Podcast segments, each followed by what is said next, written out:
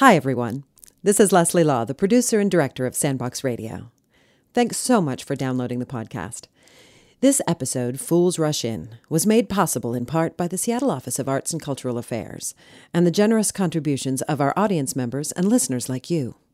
Help us create future episodes by making a tax deductible donation online at thesandboxac.org. Tonight's episode features special guests soprano Megan Chenovic, Susan Corzatte, Nancy Pearl, and Cliff Mass. And now, Fools Rush In. Sandbox Radio.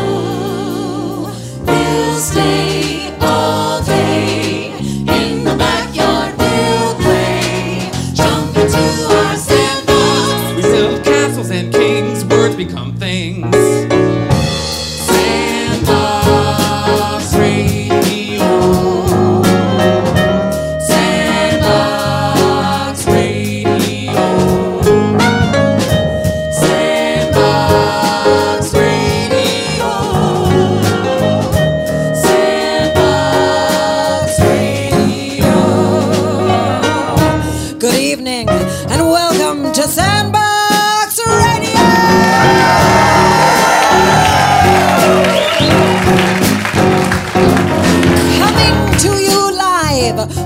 Of Lenin in Fremont, the center of the universe. In tonight's episode, new plays from Emily Conbere, John Longenbaugh, and Wayne Rawley. A fresh new episode of Markheim by Paul Mullin. The latest adventures of Cousin Katie from Scott Augustin. Richard Simon and the company bring you the love song of J. Alfred Prufrock. Susan Corzatte reads Dorothy Parker. Special guest soprano Megan Chenovic, and music from the Sandbox Radio Orchestra led by Jose Juicy Gonzalez.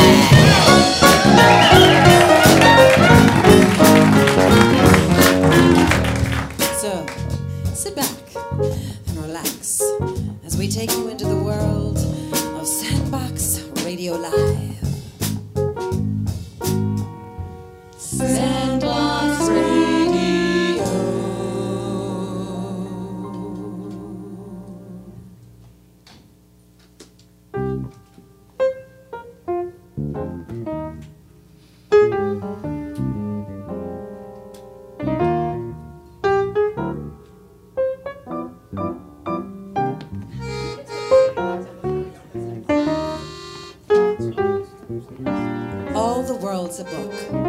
John Longenbaugh. Hello, is anyone here? Coming, coming. Yes, quiet, Erasmus. Do you sell books here? We're a bookstore. You are? Notice all the books? It says so right on the sign outside. All the world's a book bookstore. Oh, so that's what that means. Well, that's a relief. You would not believe the places that people will tell you are bookstores that aren't bookstores. Really? Really? I've been walking around this town all day going from place to place that people told me are bookstores that aren't. Like? Like libraries, and drugstores, and thrift stores, Oh, well, they all have books. and fire stations, and a vacant lot, and a bowling alley. Those seem less likely. Everyone keeps sending me someplace else. Most people don't seem to know what a book is anymore. You may be right. Well, I have plenty of books. You do. Thank goodness for that. I've got a whole list of books that I'm looking for. Great. Do you want to give that to me? This? Okay. Send the Gowk another mile. Is this the book you're looking for? No, it's just a piece of paper someone gave me a while back. All right then. What book are you looking for? Do you have a copy of Why Fish Don't Like You by Barry M. Filch? I don't believe so, no. How about How to Milk a Pigeon by Charlie Sag? Sorry, no. 60 Different Ways to Sit on a Fence by Dr. Ashbury Downs? Don't know that one. The Life of Eve's Mother by Anonymous? No. Uh, the, the, the Intimate Thoughts of Rocks by Freddie Bunt? I don't think so. The Many Virtues of Pigeon Milk by Sylvia Plath? No. What's with Yellow Anyway by Amanda Polychrome? Sorry, no. Let's Make a Banana, edited by E. Mountain. No. Either uh, 10 Ways to Tell You're Dead or Less Weight for You, More Fat for Me, both by Dr. Cecil Tweep. Neither of those. Uh, favorite songs of deaf people? Deaf people? Yes. No. Hand Over That Stoat, You Scoundrel by Eugene O'Neill. Oh, the playwright. I don't think he wrote plays. Well, that was his cousin. Then no. The Idiot's Guide to Idiots, published by Holt Mifflin. Not that one, no. I Can Kanji, Kanji You by D. Nesselthorpe. No. Understanding Umlauts by Lars Ugel Thorson. No. Uh, Feathers and Farmyards, My Life as a Pigeon Dairyman by Victor Messi. No. Either uh, Norman the Gnostic Gnome or Charlie and the Liver Onions Factory. They're, they're for children. No and no. Bessie the Pigeon Who Wouldn't Give Milk, also for children. What is with all these books about pigeon milk? It's very good for you. No. Lose weight through gargling. Dongles and the men who make them. If it's Tuesday, this must be Friday. Flora and Fauna of Moo. No. I have none of those books. I have never heard of any of those books. Oh, then why are they on my list? I don't think your dog likes me. He likes everybody. He's eyeing my pants leg. Does that mean anything? Mr. Uh, Just call me Gerald. Gerald, I have been selling books for a long time. My shop has an extensive inventory, so I'm surprised I've never heard of a single title from your list. Oh, May I ask why you're looking for these books in particular? well, Miss. Oh, You can call me Sybil. Sybil. I I have a lot of smart friends. In, in fact, all my friends are smarter than me. Uh, they're so well informed on so many different subjects, and I'm not. In fact, I think I'm, I'm probably an idiot. So every time they talk about something that I don't understand, I ask them where they heard about it, and they give me book titles. But sadly, I've had no luck finding any of these books. Gerald, I don't think any of these books exist. Ah, he's got my pants leg. He doesn't bite. He just bit my pants leg. Ignore the dog. Gerald, do you know what a gowk is? No. Quite a grip on that little guy. It's you. You are the gowk. Oh, he, he seems to be pulling me toward the door. Your friend sent you on a useless errand, and you have been wasting my time. Are you sure he doesn't bite? If you stay, he might. There's one more book on my list. What is it? The Secret Sacred Heart of the World. Erasmus! What's the title again? the Secret Sacred Heart of the World. I don't know the author. Erasmus, come. Yes, I do have that book, Gerald. You do? Yes, Oh, that's great. it's in the special collection. Where's that? Down here. Down there? Yes, in the special collection. It, it, it's awfully dark down there. It is. Here. Take this candle. You want me to go? Yes. But what if I catch something on fire? Take the dog. He'll make sure you don't bump into anything. He doesn't like me. Uh, He'll go with you. How do I get down there? It's not far. You can use the ladder, but I'd recommend you just jump. Hello? You sure it's not too far down? I'm sure. Okay, here I go. Ready, doggy? He really doesn't like me. Just don't look him directly in the eyes and you'll be fine. Okay, I'll just pick him up like this then. Cautiously. Cautiously. And a one and a two. Do you take Diners Club? No. Oh, well, that's all I have. We'll work out payment later. Ah, and a one and a two and a three.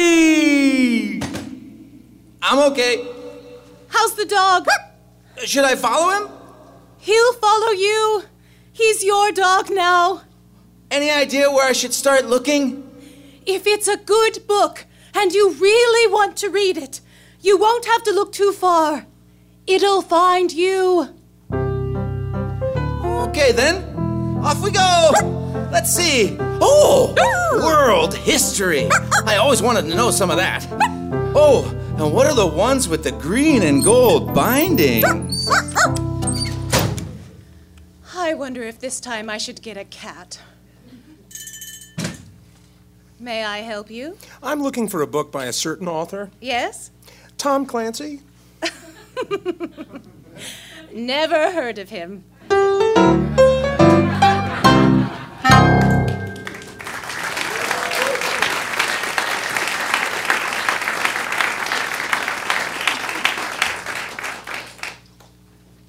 The following message is brought to you by astep.org.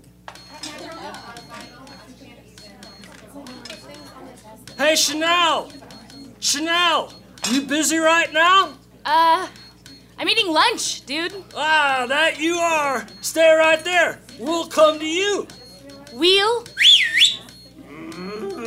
Lupe! Lupe!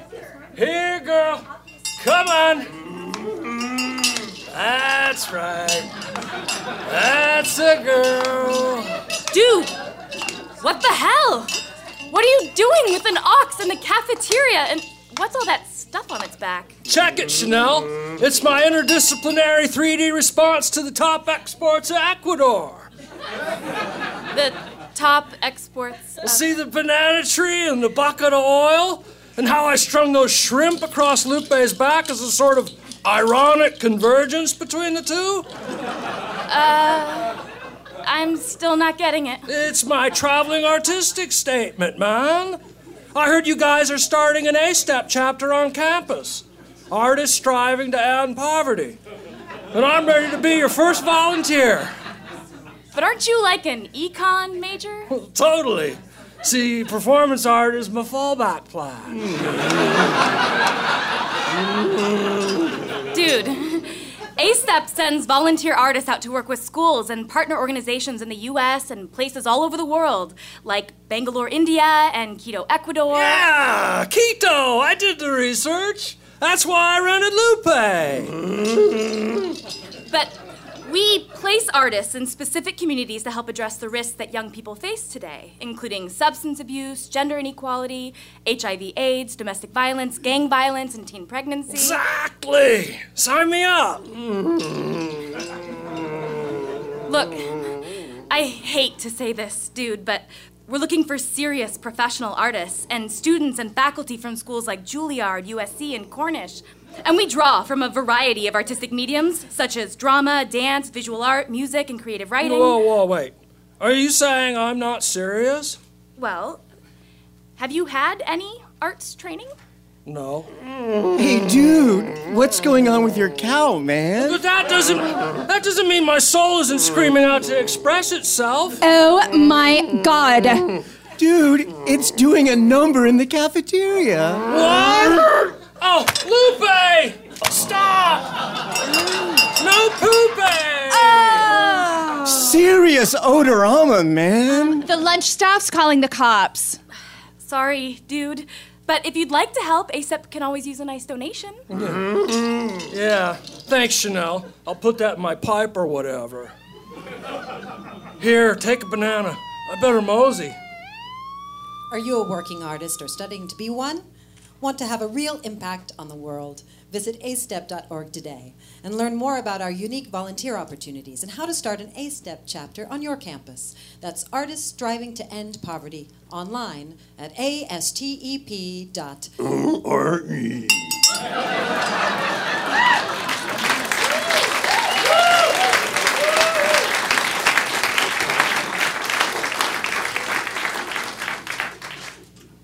Ladies and gentlemen, will you please welcome to the microphone Susan Corzatte.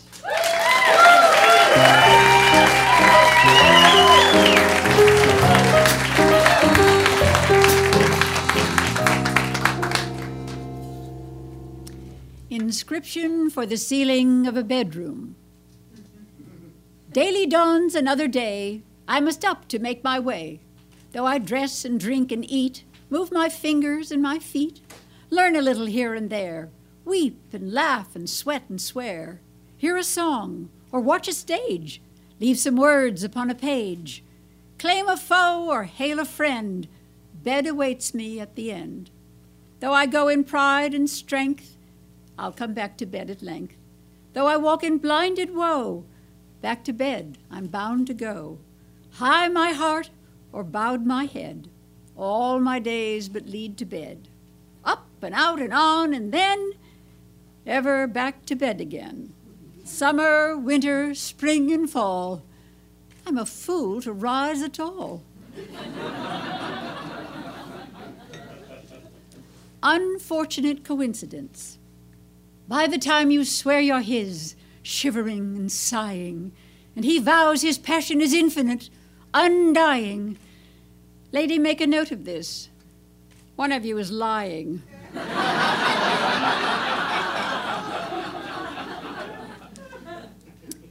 Ninon de L'Enclos on her last birthday. So let me have the rouge again and comb my hair the curly way. The poor young men, the dear young men, they'll all be here by noon today. And I shall wear the blue, I think. They beg to touch its rippled lace. Or do they love me best in pink, so sweetly flattering the face? And are you sure my eyes are bright? And is it true my cheek is clear? Young what's his name stayed half the night.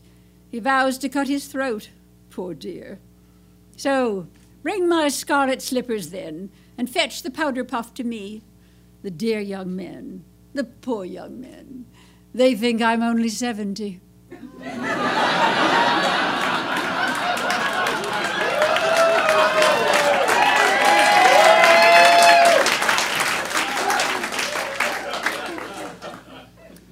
Pictures in the smoke. Oh, gallant was the first love, and glittering and fine. The second love was water in a clear white cup. The third love was his, and the fourth was mine. And after that, I always get them all mixed up.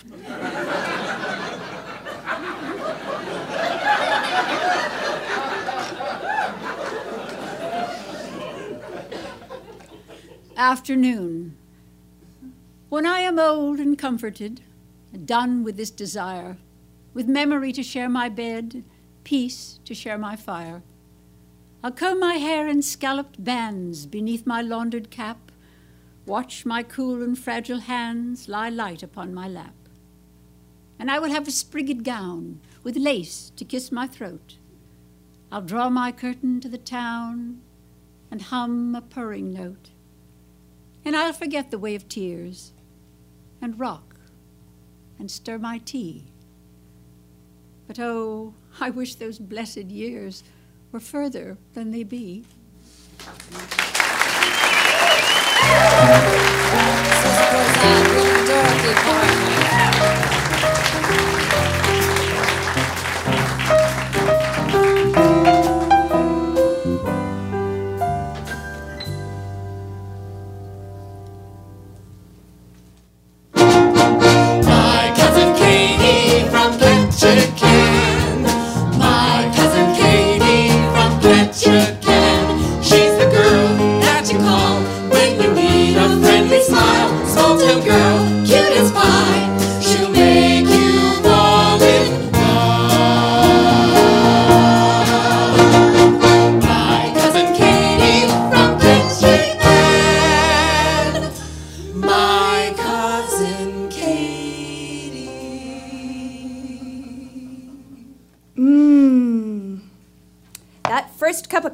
Beautiful Seattle morning, perfect. Knockety knock, neighbor. Oh, good morning, Marco. Lena, I need your waffle iron and a papaya. Well, help yourself.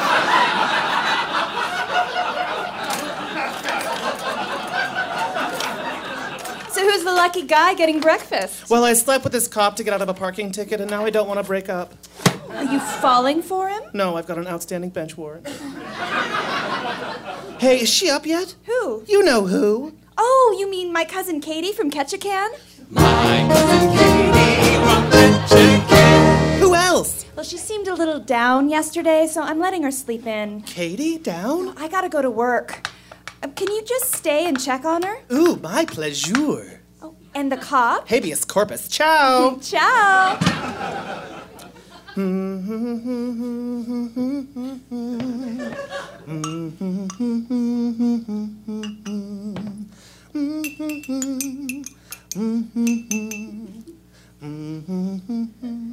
Marco. Katie, Katie, Katie, how are you? Well, Marco, to tell you the truth, I'm a little overwhelmed. I love Seattle, but compared to Ketchikan, Uh huh. I mean, I keep hearing about the Seattle freeze. But excuse my language, that's a load of baloney. I mean, yesterday I was sitting reading a paperback book. Hey, I see you're reading a paperback book.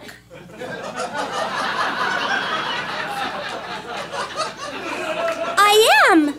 You know, if you're looking for a science fiction classic, you ought to try A Crack in the Moon. It's all about the adventures of a plumber in space. You don't say. Oh, and if you want to read about twin sisters who open a cat grooming shop in Edwardian England, try the Pussy Brushers of Bristol. Remember that one.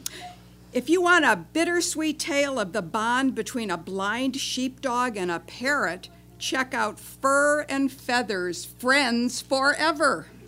I do like animals. If you're looking for an illustrated textbook on tropical skin diseases. Oh, I, I'm not. Well, speaking of young adult novels. Lady, you sure know a lot about books. Nancy Pearl, librarian of the people. Seattle's book maven, action figure sold separately.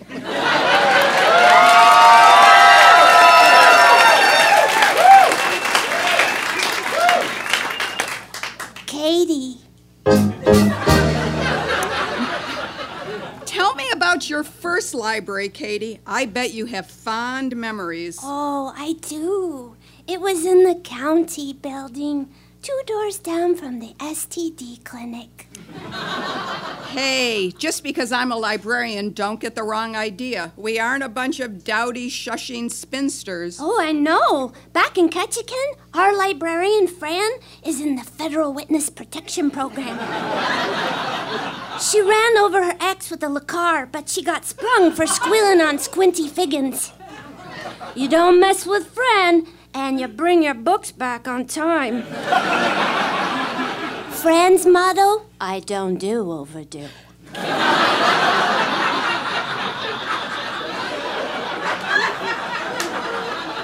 Ketchikan if you're looking for a book on the gold rush. Oh, Marco, she went on and on. Oh, I am so sorry. She was nice, but it was exhausting.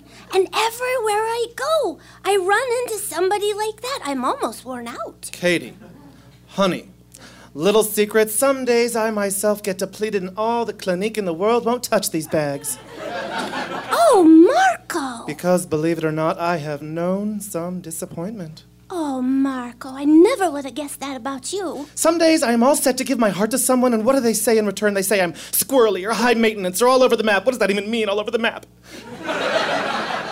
Once in Ketchikan, there was a misprint on this map because the town cartographer, Sminty LaRue, he took to drinking the sterno, and his hands, his hands got shaky and straight lines went squiggly. Well, a dozen snowshoeing Shriners from Sheboygan almost met an untimely death, shivering in their snow shelters because of Sminty's shakes. Fortunately. Anyway, Katie, my point is that when you need a recharge, when, Oh. you, when you need a recharge, you go to your thinking spot. Ah. And in Seattle, there's no better thinking spot than Lincoln Park. It's a quiet place to recenter. That sounds like what I need. How do I get to this Lincoln Park? Just take the hilariously named Rapid Ride.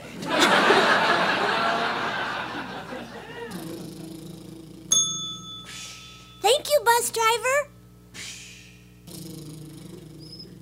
Oh, Marco was right. This place is swell. It's beautiful, and everyone seems to be content to just be by themselves. Even that bald eagle looks pensive. Oh, oh, oh, Whoa. Ow.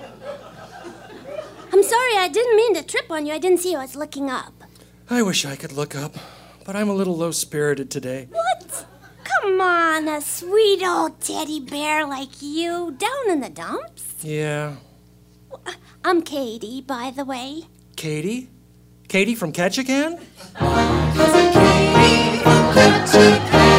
How did you know? Nancy Pearl mentioned you on the radio.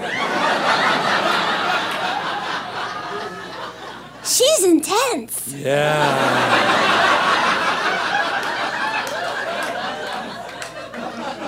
Well, I'm sure you came here to be alone, so I'll just. It's my job. Uh huh. Go on. When I first got hired, everybody loved me. They had a party with cupcakes. What is it with Seattle and cupcakes? Are they afraid of full size cakes? In Alaska, cupcakes are for children. Mm, But now.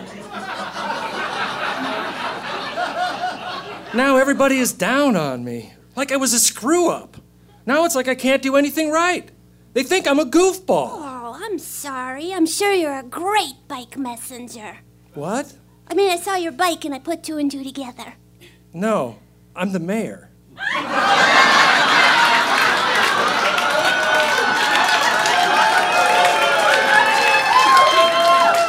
Oh! Did you vote for me? I was living in Alaska. I just moved. I had a dream last night that me and Jimmy Carter were raising kappa bears in Ballard.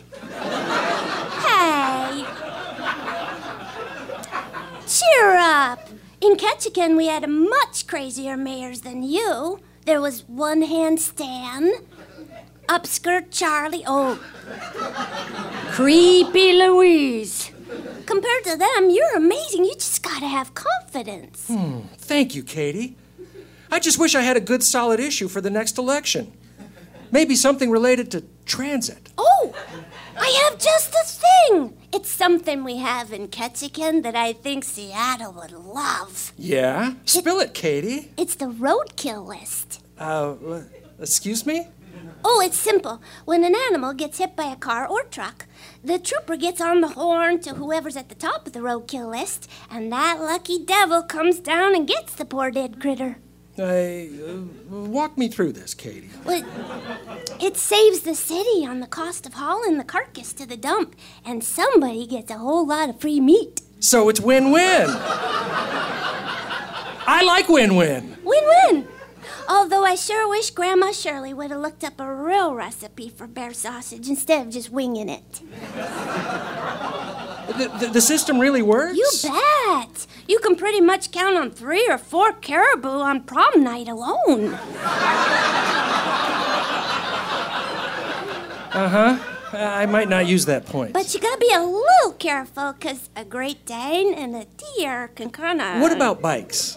bikes? If a bike hits an animal. Maybe a squirrel or a rabbit. Uh, but them's good eating, yeah? In a stew or casserole? Sure. Hmm. Tell me more, Katie. Well, Your Honor.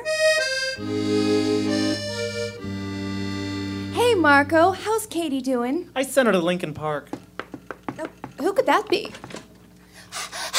Katie! Quick! Turn on the TV! This sounds important. This is Jim Forman coming to you live from the mayor's office.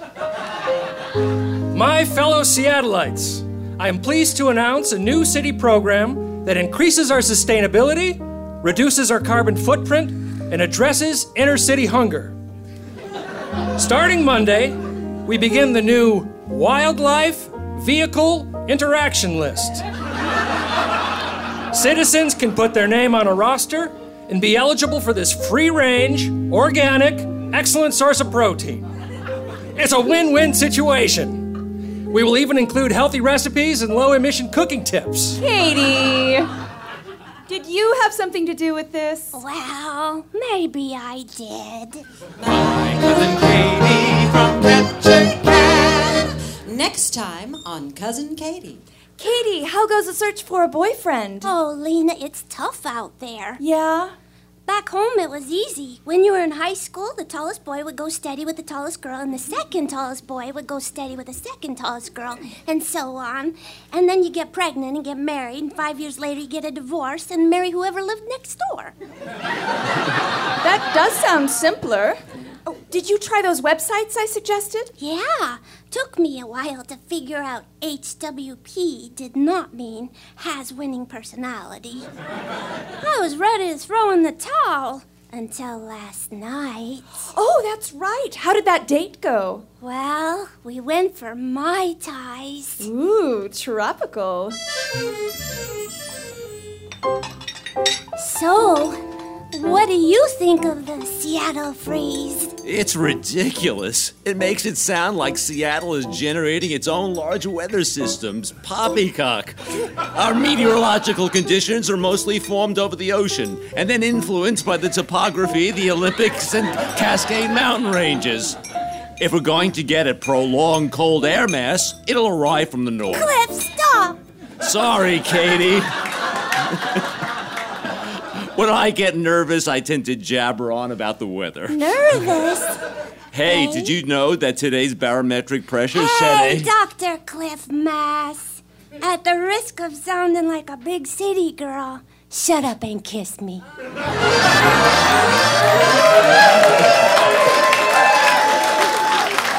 Oh, Katie, did you really say that? Yeah, for once I was the high pressure system.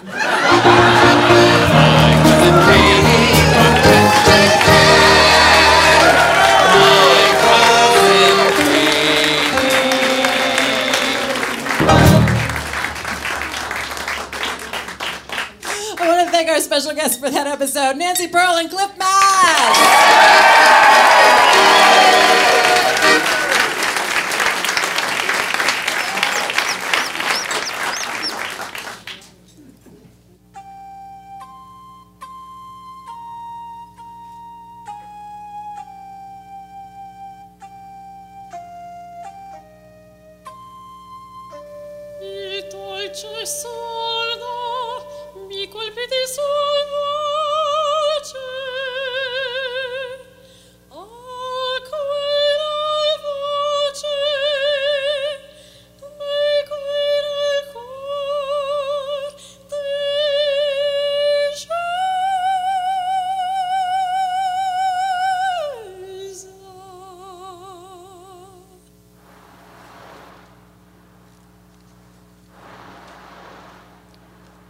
S'io credesse che mia riposta fosse a persona che mai tornasse al mondo, questa fiamma staria senza più scosse.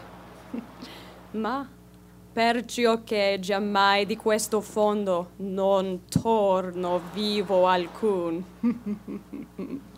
S'iodo il vero, senza tema d'infamia ti rispondo. Let us go then, you and I. When the evening is spread out against the sky, like a patient etherized upon a table. Let us go through certain half deserted streets, the muttering retreats of restless nights and one night cheap hotels, and sawdust restaurants and oyster shells. Streets that follow like a tedious argument of insidious intent to lead you to an overwhelming question. Oh, do not ask, what is it? Let us go and make our visit. In the room, the women come and go. They're talking of Michelangelo. The yellow fog that rubs its back upon the window panes. The yellow smoke that rubs its muzzle on the window panes licked its tongue into the corners of the evening, lingered upon the pools that stand in drains, let fall upon its back the soot that falls from chimneys, slipped by the terrace, made a sudden leap, and seeing it was a soft October night, curled once about the house and fell asleep. And indeed, there will be time for the yellow smoke that slides along the streets, rubbing its back upon the window panes. There will be time. There will be time to prepare a face to meet the faces that you meet. There will be time to murder and create. And time for all the works and days of hands that lift and drop a question on your plate. Time for you and time for me, and time yet for a hundred indecisions. and for a hundred visions and revisions before the taking of a toast and tea. In the room, the women come and go. They're talking of Michelangelo. And indeed, there will be time to wonder do I dare? And do I dare? Time to turn back and descend the stair with a bald spot in the middle of my hair.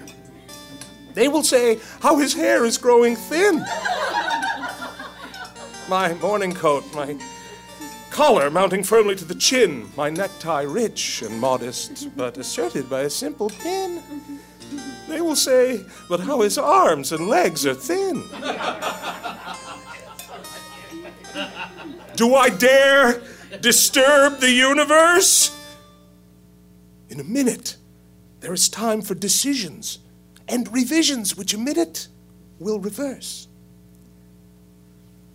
For I have known them all already. Known them all. Have known the evenings, mornings, afternoons. I have measured out my life with coffee spoons. I know the voices dying with a dying fall beneath the music from a farther room. So, how should I presume? And I have known the eyes already, known them all. The eyes that fix you in a formulated phrase. And when I am formulated, sprawling on a pin, when I am pinned and wriggling on the wall, then how should I begin to spit out all the butt ends of my days and ways? And how should I presume?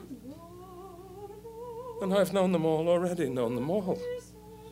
Arms that are braceleted and white and bare, but in the lamplight downed with light brown hair. Is it perfume from a dress that makes me so digress? Arms that lie along a table or wrap about a shawl, and should I then presume? And how should I begin? Shall I say, I have gone at dusk through narrow streets and watched the smoke that rises from the pipes of lonely men in shirt sleeves leaning out of windows? I should have been a pair of ragged claws scuttling across the floors of silent seas. And the afternoon, the evening sleeps so peacefully, smoothed by long fingers, asleep, tired, or it malingers, stretched on the floor here beside you and me. Should I, after tea and cakes and ices, have the strength to force the moment to its crisis? But though I have wept and fasted, wept and prayed, though I have seen my head grown slightly bald, brought in upon a platter, I am no prophet, and here is no great matter. I have seen the moment of my greatness flicker. And I have seen the eternal footman hold my coat and snicker. And in short, I was afraid. And would it have been worth it, after all?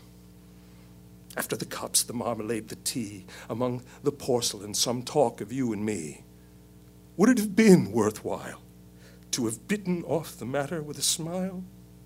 To have squeezed the universe into a ball, to roll it to some overwhelming question, to say, I am Lazarus, come from the dead, come back to tell you all. I shall tell you all if one, settling a pillow by her head, should say, That is not what I meant at all. That is not it at all. And would it have been worth it, after all? Would it have been worthwhile after the sunsets in the dooryards and the sprinkled streets? After the novels and the teacups? After the skirts that trail along the floor and this and so much more? It is impossible to say just what I mean. But as if a magic lantern threw the nerves and patterns on a screen, would it have been worthwhile if one, settling a pillow or throwing off a shawl and turning towards the window, should say, That is not it at all. That is not what I meant at all.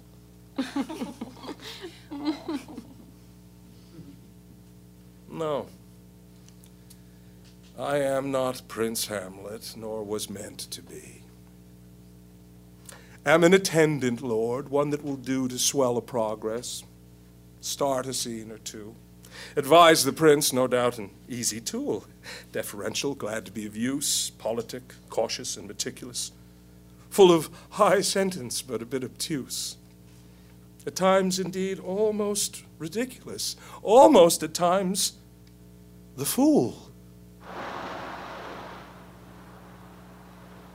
I grow old. I grow old. I shall wear the bottom of my trousers rolled. Shall I part my hair behind? Do I dare to eat a peach? I shall wear white flannel trousers and walk upon the beach. I have heard the mermaids singing, each to each. I do not think that they will sing to me.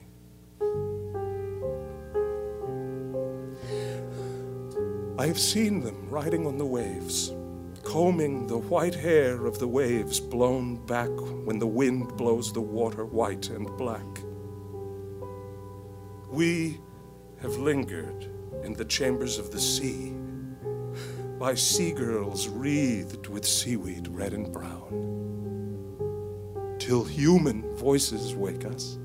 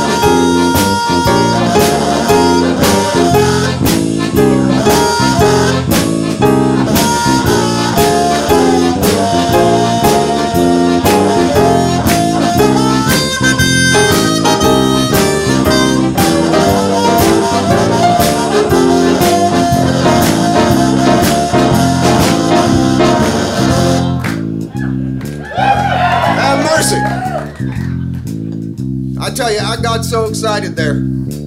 I got so excited, forgot what the song was about. Fools rush in, Oh, yeah.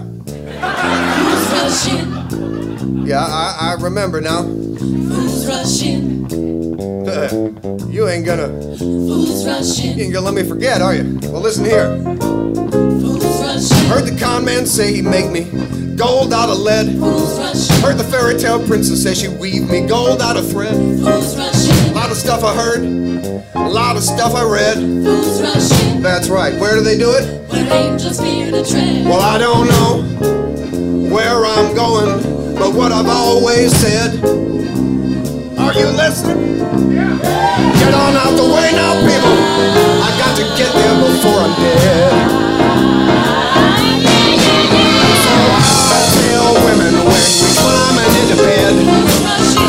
Tell my banker when he blames it on the Fed. I tell the lawman, he says the light was red. Fools rush in where angels fear to tread. If it glitters, may not be there, it's a jewel. Where you can keep your two cent wisdom. I'll be your 20 carat fool.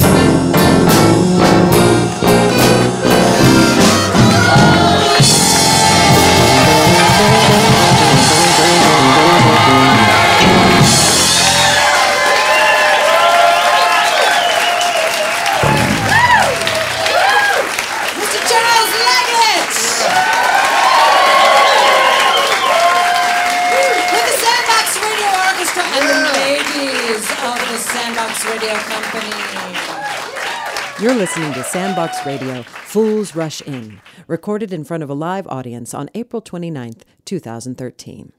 Mark your calendars for our next live show, The Naked Truth, coming up in Seattle at West of Lenin on July 29th. Until then, catch up on any shows you missed in iTunes or at thesandboxac.org. Now back to Fools Rush In and Markheim.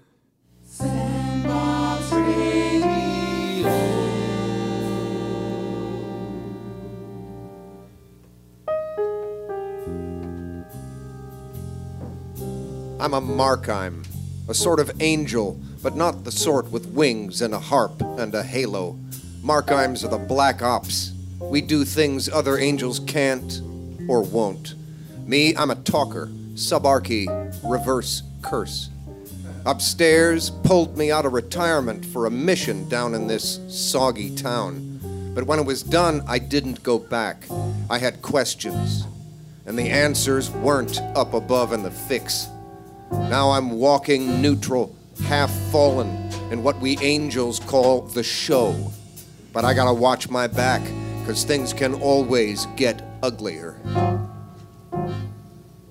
Previously on Markheim. I gotta get some relief. My hand is roasting. Meat, you've been blessed. Blessed, how you figure? You got a dose of the holy fire in that hand. So long as it stays attached, you ain't never gonna die. I heard you cut off your glowing hand, but then they sewed it back on. Stank said it doesn't burn anymore. No, it still burns, but now it's so uh, beautiful, crisp. I'm not worthy of this pain. But Veronica says no one deserves it more. Who's Veronica? Hello, Black Francis. I am Mark. I love you. He's. He's talking. So, This is a dream. Angels don't dream. maybe things are changing. Change ain't always good. Never said it was. Run down this theory of yours and get back to me with anything you find. What about my neutrality? You're here at my pleasure, Markheim, which it ain't exactly been, I gotta tell you, since you got here. Your rent on sitting neutral just went up. Information payable to whomever the fuck I send to collect it. There are too many goddamn angels down here. From now on, we see 'em, we smoke 'em. That's my new rule. You can pass it along. Things can always get uglier. And now, episode 8 of Markheim by Paul Mullin. So Sam says now I gotta pay rent in answers, and all I got is questions. Like who helped Didge sew his hand back on, and why? Listen up, y'all. We got a brand new somebody on the Seattle superhero scene. Give it up. I want my dog back, Stank. Lives dog, Mark, and fuck you. Is that Didge up there? He doesn't go by Didge anymore. That's some getup he's got on. That's his superhero gear. And that thing on his face? His mask. He made it from his hair. Charming. Uh, many of you do know, knew me by my street name, but I want to tell you today that, well, Didge is dead. This is someone new, someone stronger. In the Bible, the greatest hero was a man with long hair named Samson. He was invisible. Kid needs to read that book a bit more closely. In New York City, there was a serial call- killer called Son of Sam. His avenging spirit lives on. Righteous! You're a killer! No, no, no, no, I am worse than a killer. I am that which cannot be killed. I am Samson and son of Sam, and Seattle doesn't need to be afraid of the dark or the light anymore. Son of Sam, he better watch who he summons. Why don't you shut the fuck up and listen to the man speak? What were you doing in Georgetown that night, Stank, when Didge cut off his hand? What? See this hand? It was cut off when I was lost in fear. You just happened to be there? I'm his friend, Mark. But now I'm found, and with this holy hand, I am here to avenge all the shit smeared on the streets of Seattle. Seems weird to me, you being right there to call 911, make sure he got his hand sewn back on right away. It was damned lucky. Almost blessed, you might say. This hand is an immortal force the world must reckon with. Who you working for, Stank? Oh, I'm between jobs, Marky. Upstairs? Downstairs? I try to stay away from stairs lately. What with those kids getting burned? I got rid of the burner. We will teach our twisted speech to the young believers. Righteous yo! That's the Clash! I am the Clash, and you are the Clash, and the Clash is coming. We are all sons of Sam, but I am his firstborn. You a meat walker, Stank? A power? I've never known any other kind of angel willing to walk the meat but a lousy fix cop pow. You need help, Markheim. You're talking gibberish. Maybe, but you just called me Markheim. You always call me Mark. Oh. Oh. So what, Markheim? Things change. Change ain't always good. Never said it was, but it does seem inevitable. If you're meat walking, pow, Sam's gonna smoke you. I got that from his mouth. He's smoking everything that moves show side from the fix in Seattle. I'm just a juggalo. Yeah? Yeah. I'm just a juggalo, and everywhere I go, people know the part I'm playing. Yeah. I'll crack your clockwork, Stank. Don't worry. And I'll get the dog back too. Believe it. I'll tell you what I believe, Markheim. What's that? Things are getting uglier, don't you think? So Stank ain't what he seems. And Didge is playing dress up and throwing Sam's name around like he doesn't know what that can bring. Someone's making a move. But who? Sam told me not to bother with the Angel of Truth. No way Iophiel's involved, he said. And I tend to agree, but then that's all the more reason to reach out. She'll be safe, right? Safe or not, I need a lead. I head over to where I last caught a whiff of the fix. DJ! DJ! Hey! One more king! One more king! Hey, what can I get you, pal? Sar Iophiel! what sort of fish is that? Not a fish. The Archangel of Truth. Your boss's boss, I figure. Take a hike, pal. We sell fish. I know. The Seattle throne works out of this fish stand. That makes at least one of you a pow. Get word to Sar Iophiel. There's a mark I'm looking for her in Seattle. I'm a pow, am I? Maybe. Hey, I'm a pow! One pound pow! One pound pow! Hey! Ugh. When the fish hits my face, I see the fix for an instant, full, blinding light and brutal bliss. And then someone's pulling me down some stairs. Dude, dude, I am so sorry. I was supposed to catch that, but Tommy threw it wide. Is Tommy the throne? Dude, what throne? How hard did you get hit? You okay? Let's get you down to Western, some fresh air and all. You're not an angel? Only my girlfriend thinks so, dude, and then only sometimes, right? Must have gotten my signals crossed. Big time, Markheim. Markheim? Ah! You need to not come back here. This ain't a game, this is the show. Markheim's ain't had clearance in over a century. I'm walking neutral. Neutral? The fuck is neutral? Like the meat singer said, you gotta serve somebody. Tell Iophiel I need to parley. Fuck off to the fix, Markheim, or get your soft ass smoked to the crisp.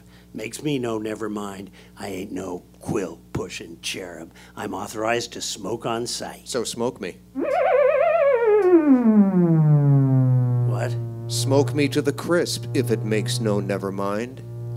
What's with your face? It's. I don't blow. I've heard about how Markheim. You don't know shit about Markheim's pals. You work wet like magicians work birthday parties. So show me some magic. I'm done with neutral. Smoke me. No. No? No way. Well, whatever you do, after you walk back up those stairs, don't you dare get word to Iophiel I'm looking for her. Got it? Got it. And for sure as hell, don't tell her Sam says hello. Sam? Now do not get the hell out of here and always bother me again.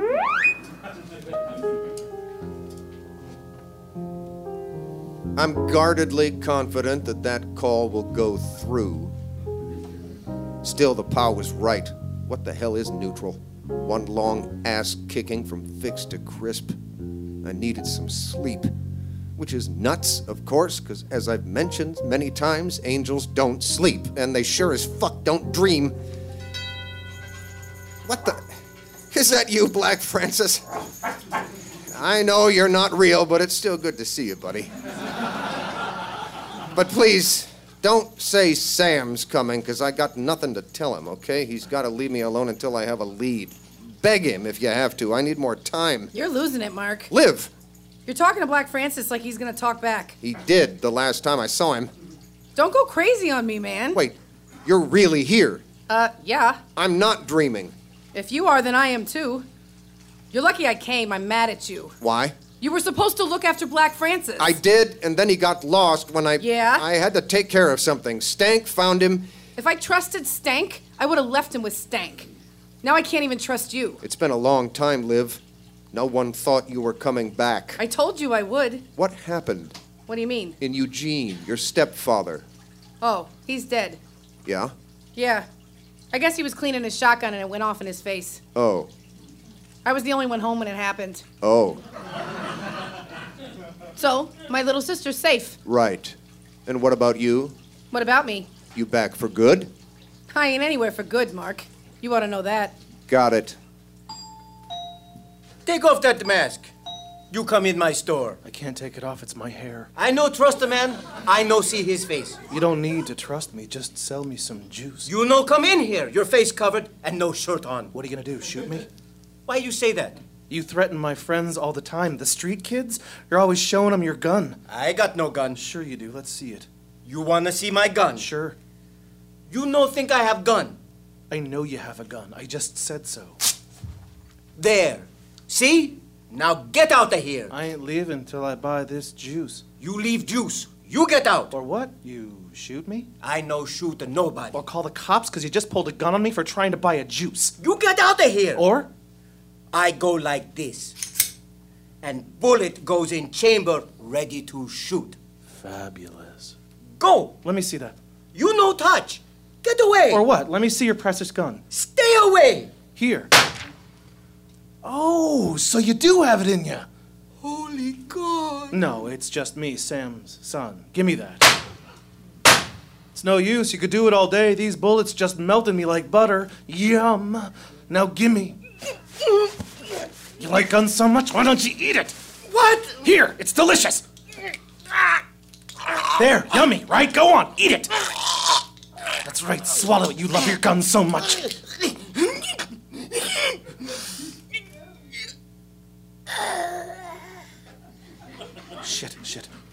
Veronica? Veronica! I, I was just feeding him his gun and, and, and he. he uh, Oh, Samson. what do I do? Oh, my baby child, it's all right. I'm here now, and I'll make it good. Just go. The cops are coming, and we don't want you facing them yet, do we? No. Not yet, my sweet darkling. You're Sam's son, son of Sam, and your day will come. I love you. I know. You're the one thing worth loving. You just keep, keep believing in yourself, Samson, and Veronica will wipe your tears. There's nothing you can do that's wrong, and it's all about to get more beautiful. Is it? Oh, yes.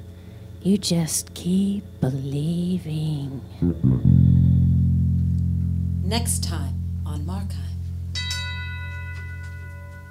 Bez? Is that you? Long time no see. Yep. I see you made yourself at home on these steps. Sam send you? Yep. Says to tell you rent's due. I ain't got much. I've put out some feelers. It's gonna take some patience. Patience ain't exactly what Sam's known for, and feelers ain't exactly gonna cut it. Green Lake, huh? You're gonna get bored up here, you know that? That's good. Bored is safe, bored is good. Mm, you say that now. I gotta keep my head down, Smiley, or I'm gonna wind up permanently bound in some bliss box or fried down to the crisp. Mm, None of that means anything to me. Stay away from him, Liv. Just trust me on this. Fuck you, Mark. You're not my dad. And you're sure as fuck not my stepdad. Well, thank heavens for that. Whatever. Didge would never bother me. Nobody bothers me. Why? Because you got Black Francis to protect you? Nah, BF's a baby. Wouldn't hurt a flea. It's because I got this. And what the hell is that? It's a butterfly knife. Pretty cool, huh? Very cool. So you're safe from butterflies then? Very funny. Don't miss the next episode of Markheim. Things are getting uglier, don't you think?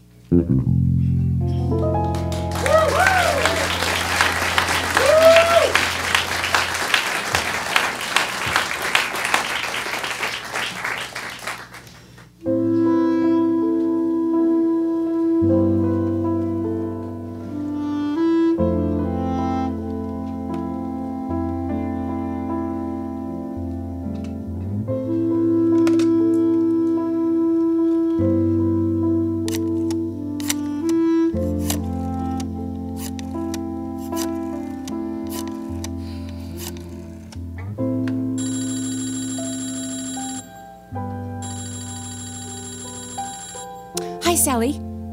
Sally, can you hear me? What's the matter with your phone? Can you hear me or not? They're here. They came yesterday. Mm hmm. Yeah, the angels. Debbie sent them over. Well, she sent a chain mail, and it says you gotta greet the angels, and they stay with you for five days, and then you get your wish. So I was gonna send them to you next, if that's okay with you? The Angels by Emily. Okay, well, the way the ritual works, we light two white taper candles and three. What? What? I don't know. Um, votives might work, but why can't you just use tapers? I mean, it's just a trip to the mall, right? And I'm not gonna ask them who the angels. I mean, you have time to go to the mall, of all people. I can't see them. How can I talk to them? Listen, um, Sally, let's have a shot of tequila. Yeah. We'll toast the angels. Angels, this is for you. Yeah. So, they stay with me for five days, and then my wish comes true. And what I'm asking you is can they go to your place next? Because part of the deal is that you have to tell them where to go next. Well, because I have to have somewhere to send them. You can't just kick them out, you know, like any guests that come and they go. And, and I like to send them somewhere I trust, like to someone I love. I'm not going to send them like Johnny or nothing. He'd put them in the garage with all those tools. I, I, I want to send them over to you. I mean, you have nice sheets and nice things. You, you clean. Yeah. And, and Saul's out of town next week, anyways, isn't he? Where's he going? Yeah? Hey, do you ever get paranoid that he picks up escorts on his trips? Well, I- know they're work shindiggies, but does part of you wonder what he's doing those nights when he forgets to text you? I, I know he forgot to text you because you were crying about it last week. Well, oh, come on, because we both know Saul wants to be a man, and this is maybe one of the only ways he knows how. And not that you guys have money, you know, I, I, I'm just asking do you get scared about like gaggles of strippers? I, I know, I hate the word gaggle. It makes me sick or shiver, but, but sometimes you have to use it. It's like you don't have a choice. Yeah. So, you're nervous about it? Oh, not nervous about it. Well, sorry. Am I nervous about my husband? With escorts? Oh, that's silly. So, anyways, you light two tapers. He would never do that. Or, or was it three votives? And I- mean, make three wishes, and then at 7:30 he comes home. I mean, invite them in. My wish for the angels, well, honestly, I wish I were more fashionable. And I don't mean in terms of jaw or cheekbone necessarily. I mean fashionable clothes. No, no, like even more than H&M. I mean Fifth Avenue, New York. Like even bigger, so big you wouldn't know the names of the companies. And more important, I wish I had fashionable friends. Bare-legged, haltered up friends, the sort that are tan. But, anyways, I also wish I were older, maybe 60 or so, with white, slightly wavy hair and a gaggle of admirers around me that always think of me as wise, with beautiful things, a, a, a Dorothy Parker sort. Because the truth is that I hate myself and my fat thighed roots. I mean, I'm incredibly sad. Why don't I have glossy hair? And I have the sort of friends that are cool but think they're uncool and are really bothered about it, so they eat their cuticles or whatever. And they bleed all the time. yes, of course, I consider you a friend, Sally. And they have contacts, but they should wear glasses to cover up their face, even though we tell each other don't ever change. the angels. I imagine them to think me beautiful. I mean, I assume they're on my side. They all piled into my house like a bunch of fools, like fools. They just rushed in but maybe they're not on my side. I don't know how I would know. I guess I guess I'll know they're on my side if my wish comes true. What? I know. Well, well, that's the trouble with that particular wish. I won't know if it comes true until I'm 55 with wa- wavy hair, and, and maybe the angels just think my wishes are dumb. Maybe they'll grant them, but they'll judge me. You know what? Fuck them. Fuck the angels. But but I don't really feel that way because because each beautiful angel, well, so individual, so ideal and golden and pretty in their own way, each one, I, I bet each have pretty apple-like hearts. And the, the only problem with each angel is, well, each angel, they have they each have some sort of nail embedded in their hearts. One nail. So it hurts. And they know and I suspect that's how each one died, a nail in the heart. So so maybe my wish is to be able to take a hammer and turn it inside out and rip, rip, rip the nail out of each angel's heart so they can relax again or just feel maybe a moment of relief. That wasn't my original wish, but maybe that's my wish now. Over being older with white hair, because what the hell is that? That will happen anyways. So, yeah, I mean, my original wish was to be fashionable with a gaggle of friends around me, just sort of admiring me in my white suit and really thin watch that makes my wrist look small. But now, I think my wish is different. It's to take the nails out of their hearts. Oh, oh, Christ, Sally, is your son practicing piano again? Would you tell him to learn some other song besides St. Elmo's Fire? Every time I see him, he plays me St. Elmo's Fire. I wish you weren't my only friend so I could hear some other music for Christ's sake. I also wish maybe to live in love forever, and I also wish for you to stop fucking my husband with your mind. But yeah, those are both big dreams, so yeah, I won't quit my day job. I'm sorry, Sally, that was wrong. Are you going to get the candles, Sally? Are, are, are you going to get the candles? Can, can you make one simple little trip to the mall? Oh my God, she hung up on me. Whatever, Sally. Don't leave me, angels. I don't want to send you on. I want you to stay. I know I'm a fool, but stay. Here. Here's a shot of tequila. Cheers.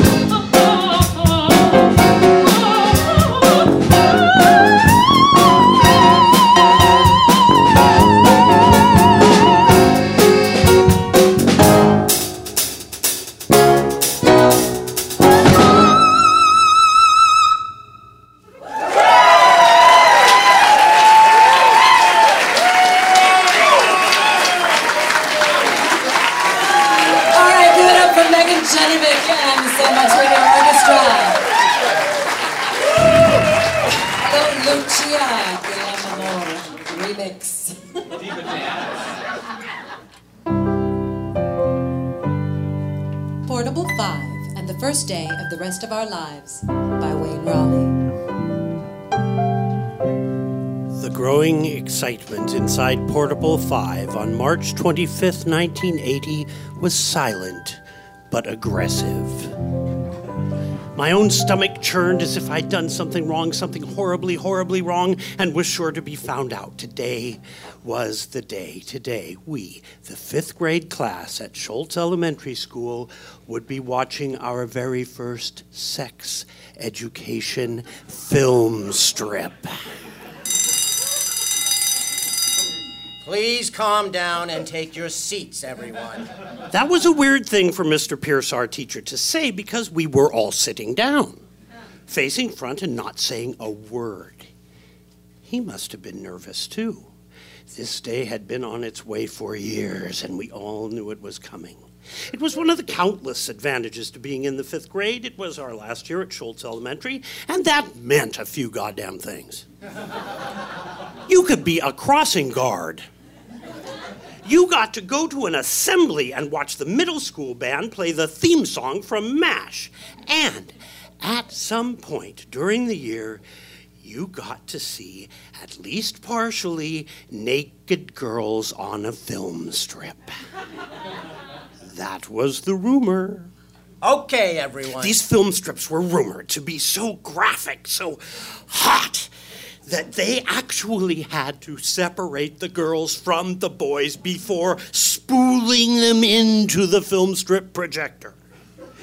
The boys would watch what was referred to as the boys' film strip, and the girls would watch the girls' film strip. That was the rumor. I hoped silently to sweet Jesus, God Almighty, on his throne in the kingdom of heaven. That rumor was true. The young ladies will go next door to Portable 4 with Ms. Sharp and Miss Milas and watch the girls' film strip. The collective sigh of relief swayed the projector screen back and forth like a sheet on a clothesline in a soft desert wind. And everyone, after we watch our respective film strips, we will switch film strips. And the girls will watch the boys' film strip, and the boys will watch the girls' film strip. For the first time in my life, I realized that my mouth was hanging open. Like most male contemporaries of mine, my mouth had been hanging open most of my life, and I'd never given it a second thought. But at that moment, 15 young boys simultaneously closed their mouths. The girls, they didn't flinch. They may have known something we did not, or they had a realization as well that it may now be a good idea to start pretending. like they might know something we did not. But their plan would ultimately fail, wouldn't it? I was going to watch their film strip. Like a book left open on the sacred altar of a bubblegum lip smacker scented church, I would soon know all their secrets. Ladies, please stand up and form a single file line at the door, please. Ms. Sharp lined the girls up and marched them out of Portable Five like some sort of twisted Orwellian future society where boys and girls aren't allowed to watch film strips together. A slight chill ran up my spine. The last girl, Claudia Short, good God, I love you, Claudia Short, stopped at the door and turned her head back to the room looking at us as if to say, See you on the other side, boys. The next few years are going to be intense. The door closed behind her for a moment and then reopened. As Jason Adams entered, followed by the rest of the males in his class, and behind them, Mr. Colin, the school principal, with a small red film canister in his hand. Mr. Colin's presence in Portable 5 was telling. Not only had he left his office, which was rare enough, but he wasn't wearing his blue suit. Today he was wearing Wrangler jeans, a white turtleneck, and a brown corduroy sport jacket complete with dark green patches at the elbows.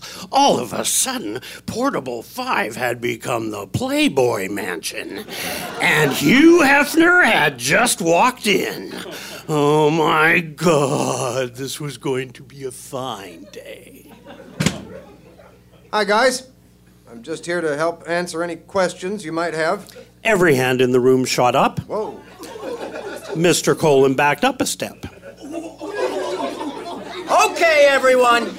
Mr. Pierce kept saying okay in that way that fifth grade teachers do when there is the slightest possibility that things may not actually be okay. Okay, okay, okay. We will watch the boys' film strip, and then we will immediately watch the girls' film strip, and then, and only then, can you ask questions. Okay? If there is any talking or laughing during the film strip, you will not be able to watch the second one. The air went out of the room. It was like the vacuum of space inside Portable 5. Okay, Mr. Connor, would you please dim the lights? Poor Richie Connor was so nervous. He knocked his desk over standing up to get the lights.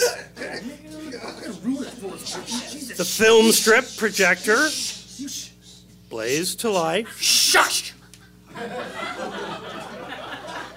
Mr. Colon pressed play on the cassette recorder.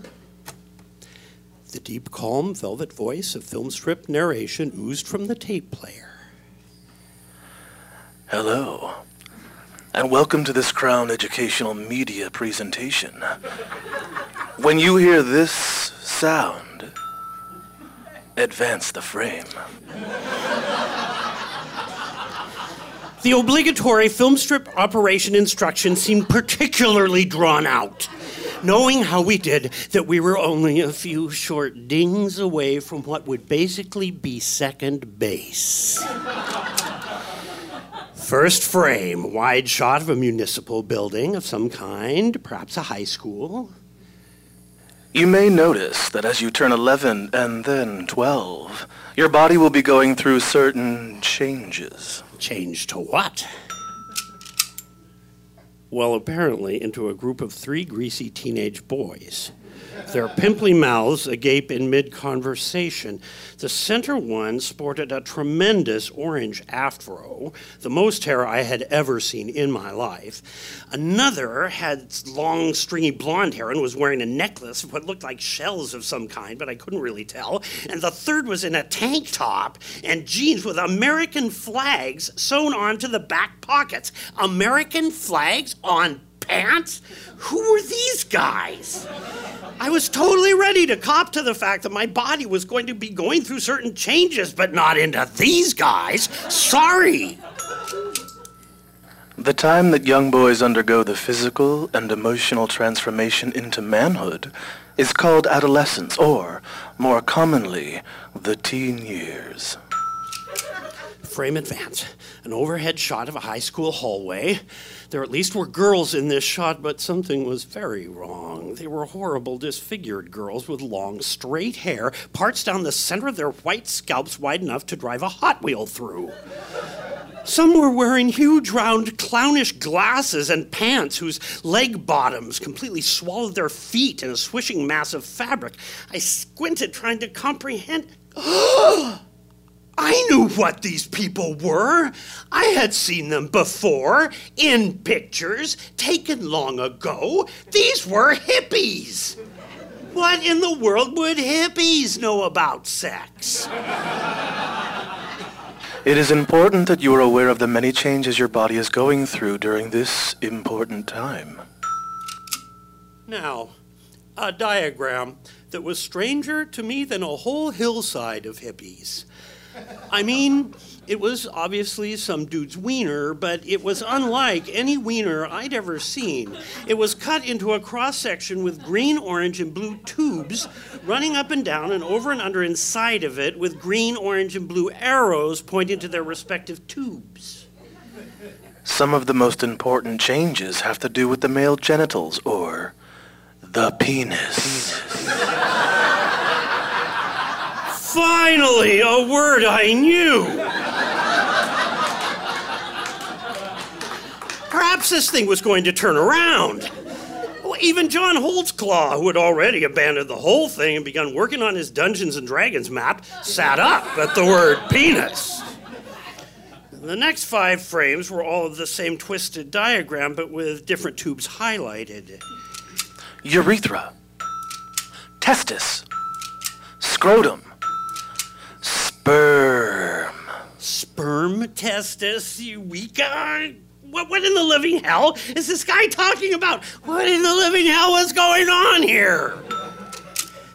As the last ding dinged over more acne covered love children eating lunch and putting books in lockers and playing sports in shorts that were just so, so entirely too short, all I really wanted was my money back. Mr. Colon had put on his Bob Guccione outfit for this? The lights came on. As if on cue, Miss Milas entered Portable 5 with the girls' film strip and cassette. Miss Milas was very pretty, and Richie may have been distracted by that, what with all the build-up and everything. Anyway, he knocked over his desk again, getting up to turn off the lights. Boys.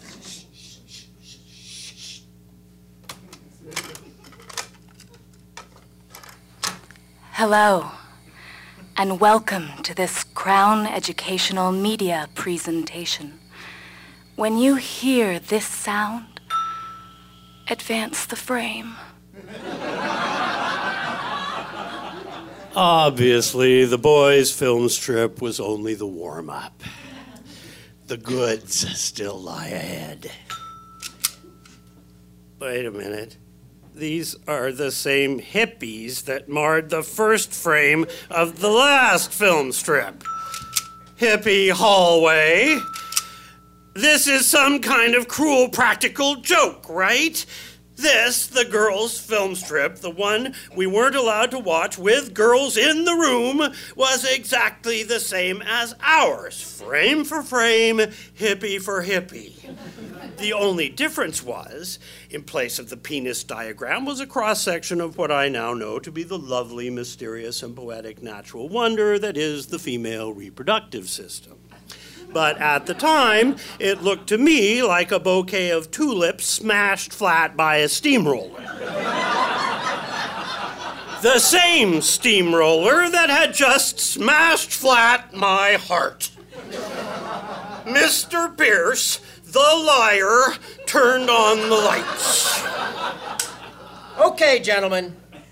Now, Mr. Almond, Mr. Colin, and myself will answer any questions you may have.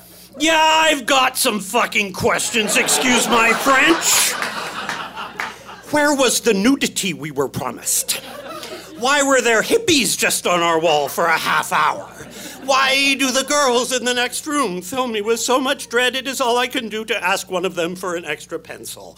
Why is the only thing I want in the whole freaking cruel and unusual world is for one of them to laugh, genuinely laugh at something I say? Why do I keep a stash of the old man's penthouse magazines the size of the Library of fucking Congress between my mattress and box spring? I sleep four feet off the floor, Mr. Pierce.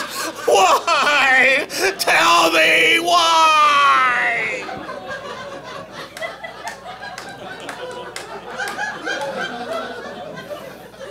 Doesn't anyone have any questions? Come on, guys. It's cool.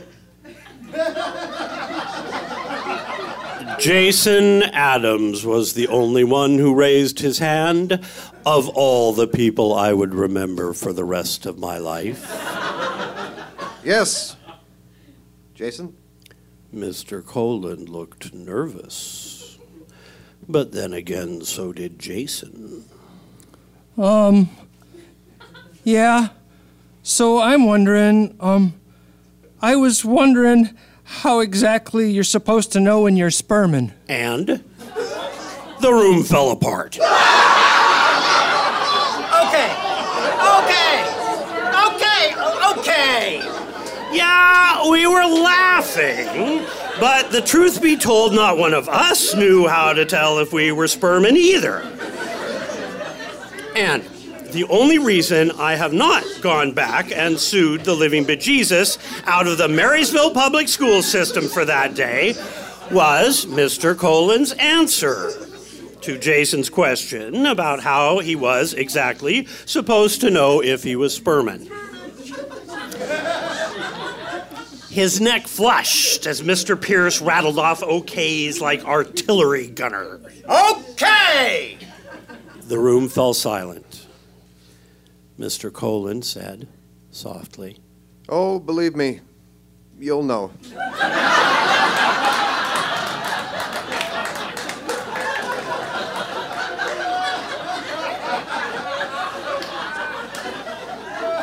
That sentence sums up my entire experience with sexual education in the nine years I attended Marysville Public Schools. Oh, believe me, you'll know.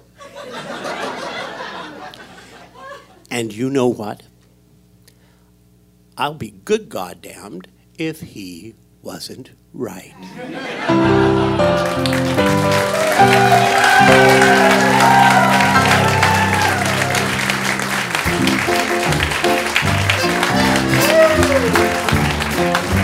It's really been swell.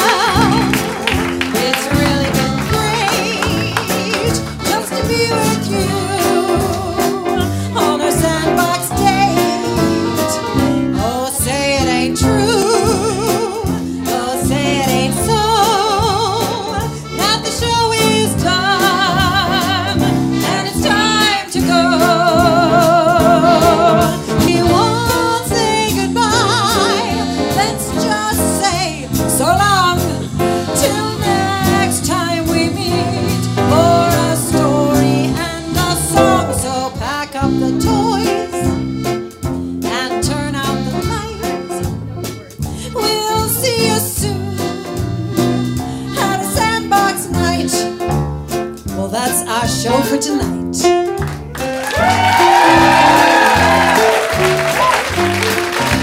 We'd like to thank AJ Epstein and West Lennon for having us.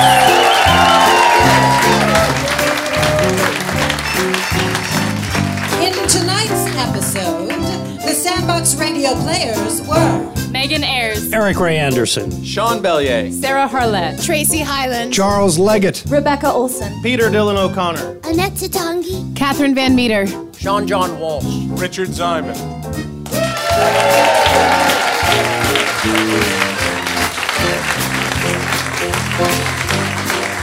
with our special special guest, Susan Corzatte. Nancy Pearl.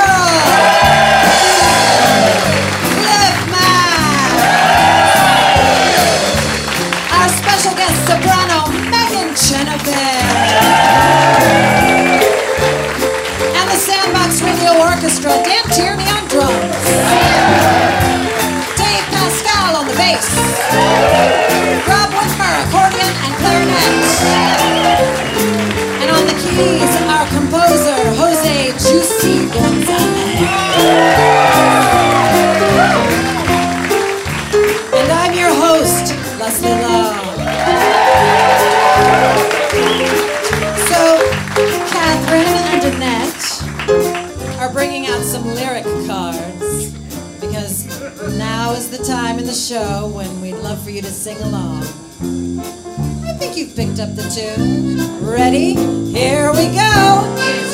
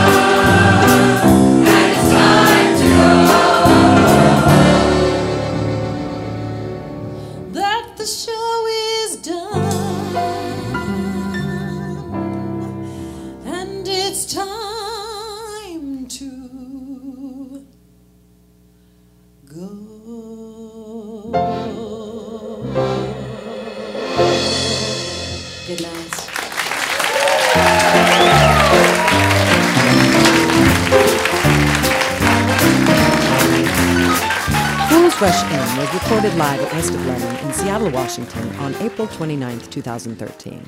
It was engineered by Christopher Stewart and mixed by Dave Pascal. Our stage manager was Colleen Nielsen, and our sound technician was Jordan Sell. You can follow Sandbox Radio on Twitter and subscribe to the podcast at the iTunes Store. Find out more about Sandbox Radio and the Sandbox Artist Collective, send us an email and access our podcast archive at thesandboxac.org. Thanks for listening.